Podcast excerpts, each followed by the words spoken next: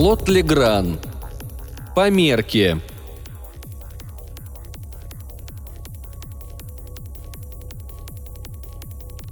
Прежде всего, должен признать, что все произошло по моей собственной вине. Детей бить нельзя, даже если это такое несносное существо, как Дженнифер. Впрочем, я и шлепнул-то ее каких-нибудь три-четыре раза. Конечно, любой психолог скажет, что я был неправ, и нельзя было даже делать вида, будто я собираюсь ее наказать. Но окажись на моем месте самый флегматичный и самый терпеливый из воспитателей – он отшлепал бы ее вдвое сильнее. Разве можно допустить, чтобы сопливка пяти с половиной лет от роду, пусть даже это ваша собственная дочь, стригла под пуделя гордость семьи, кошку, да к тому же вашей электробритвой стоимостью в 22 доллара.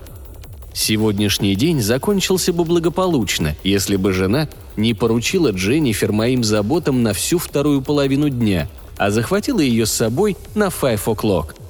Если бы. Когда же эта паршивая птица перестанет чирикать? Но лучше начну с самого начала. С того момента, когда меня угораздило влезть в эти дурацкие исследования по воздействию радиации на человеческий организм.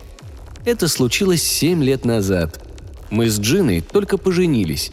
Конечно, можно прожить и на жалование младшего лейтенанта, но тогда молодой жене приходится самой обшивать себя – а шляпки покупать в гарнизонных лавках. А Джина сразу заявила, что шьет она ужасно. Что же касается шляпок... В общем, когда стали набирать добровольцев, приплачивая за риск, обещая бесплатную квартирку плюс страховку, как военнослужащим пограничных зон, то я клюнул на эту приманку одним из первых. Джина была в восхищении, и я тоже – тем более, что все работы это и было, чтобы посидеть несколько минут в кресле, получая свою, с каждым разом все большую порцию радиации, а потом, листая журналы, валяться весь день на сверкающем хромом столе, в то время как дюжина чудаков, серьезных словно буддийские монахи, что-то измеряли и писали. Неприятности начались после того, как я им заявил, что Джина ждет ребенка – они запрыгали, словно пляшущие дервиши, стали вздымать к небу руки и проклинать свою судьбу. А старик более часа запугивал меня тем, что гены мои могли претерпеть изменения, говорил о каких-то хромосомах, мутациях и бог знает еще о чем. «Проклятие! Я не должен был уступать! Эта канарейка совершенно невыносима, но Дженнифер любит ее больше всего на свете!» Когда речь зашла о ребенке, я послал их ко всем чертям. Я чувствовал себя совершенно здоровым. Закон не запрещал нам иметь детей. Даже в контракте это никак не оговаривалось. Однако в последние месяцы беременности Джины меня временами охватывал страх. Хорошеньким я буду отцом, если у меня родится монстр.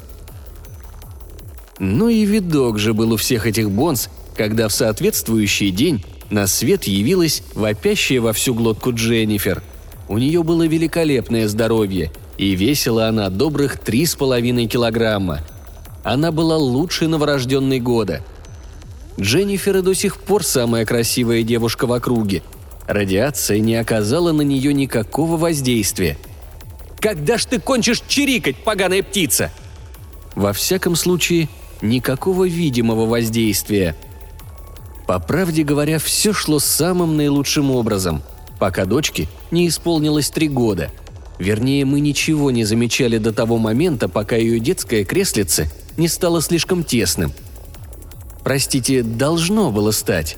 Вам, конечно, ясно. Мы почуяли неладно и уже через два месяца установили, что креслице растет вместе с ней. Сделав это открытие, мы с Джиной поняли, что надвигается катастрофа. После двух месяцев тайных наблюдений мы обнаружили, что Дженнифер – может уменьшать или увеличивать предметы. И стали понятными ее несварение желудка от маленького кусочка шоколада, одного пирожка или нескольких вишенок, которые это маленькое чудовище, как только у меня язык поворачивается, уносило в свою комнату. «Когда же заткнется эта канарейка?» А вскоре мы узнали, каким образом она это делает. Однажды в воскресенье я повез Дженнифер в зоопарк. В автобусе напротив нас сидел мальчуган с красивым красным шариком в руке. Взгляд Дженнифер застыл, и шарик стал раздуваться. Когда его диаметр достиг полуметра, он лопнул, напугав к великой радости моей дочери нескольких пассажиров. И так стоило ей пристально посмотреть на какой-либо предмет. Нашим первым побуждением было рассказать обо всем руководителю проекта. У нас был ребенок, обладавший необыкновенными качествами, настоящий мутант, который...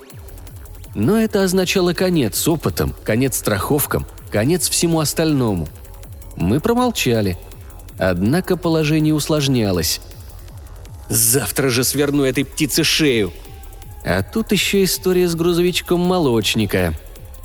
Все в округе удивлялись, кто польстился на эту трахтелку. Мы-то с Джиной знаем.